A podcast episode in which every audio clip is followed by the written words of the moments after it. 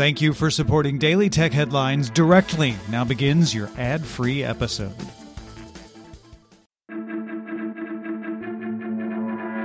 These are the Daily Tech Headlines from Monday, November 9th, 2020.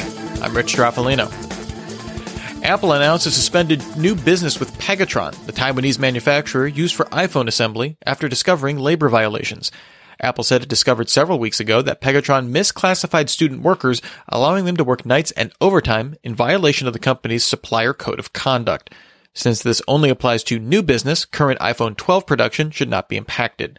Pegatron is on probation with Apple until corrective action is complete.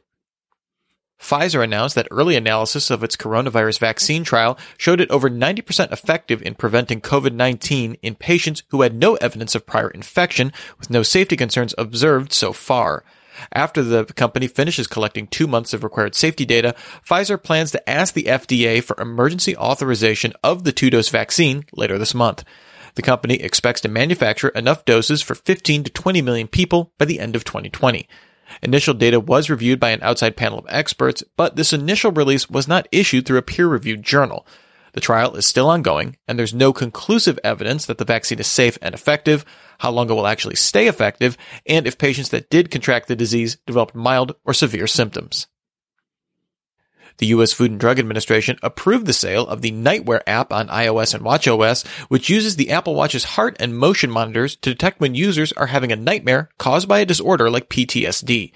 The watch will vibrate if a nightmare is detected, interrupting the dream without immediately waking up the user. The app is by prescription only, and NightWare stresses the app is not a standalone treatment. An FDA study found users showed better sleep quality with the app than the control group. The New York Times reports that Facebook may slow down users' ability to share posts in the company's effort to curb the spread of misinformation and conspiracy theories about the election. Facebook didn't offer exactly what would change about its sharing features, but reportedly it would allow for an additional click or two.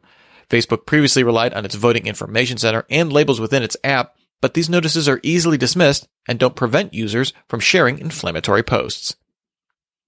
In 2017, Tim Berners-Lee launched Inrupt, a startup and open source project designed to give users ownership of their data through online pods, which let users control access to data and require explicit consent to use by web developers. Inrupt has now announced an enterprise version of its solid privacy platform designed to let large organizations build apps using this approach. This platform uses a solid server to manage the pods while providing an SDK to let developers access the data in the pods for specific uses. Inrupt worked with the BBC and the National Health Service in the UK and the government of Flanders in Belgium to develop its enterprise platform. Reuters sources say Samsung is preparing to launch its next flagship Galaxy S smartphone in late January 2021, over a month earlier than the Galaxy S20 launch in early March of this year. The move is reportedly an attempt to take back market share from Huawei, which overtook Samsung its smartphone shipments in Q2, according to Canalys. Samsung regained the top spot in Q3, and Huawei is expected to use up its stockpile of chips in the first half of 2021. Nokia announced it will launch its second 5G phone, the Nokia 8V 5G UW, as an exclusive on Verizon for $699.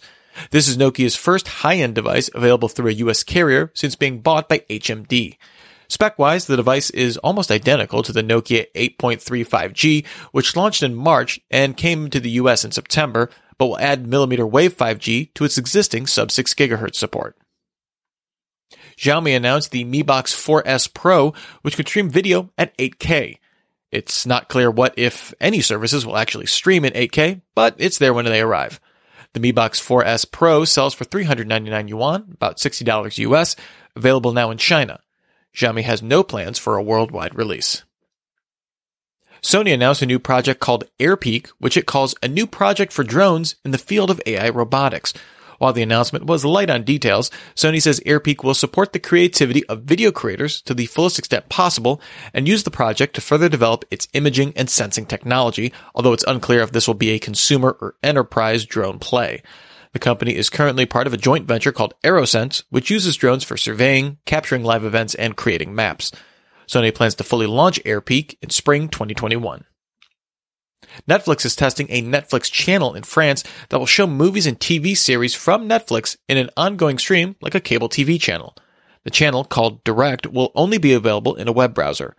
The channel launched for some November 5th and will be broadly available to French Netflix subscribers in early December. And finally, in a notification on the Philips Hue app, the company warns that its smart light bulbs will drop support for Works with Nest on November 17th. The company says this is only a temporary loss of functionality as Google transitions devices from its Works with Nest program to bring devices under its Google Home app. Google stopped allowing for new Works with Nest integrations on August 31st, 2019, but still supports existing ones. Remember, for more discussion of the tech news of the day, subscribe to Daily Tech News Show at dailytechnewsshow.com. You can find show notes there and links to all these headlines there as well. Thanks for listening. We'll talk to you next time. And from all of us here at Daily Tech Headlines, remember, have a super sparkly day.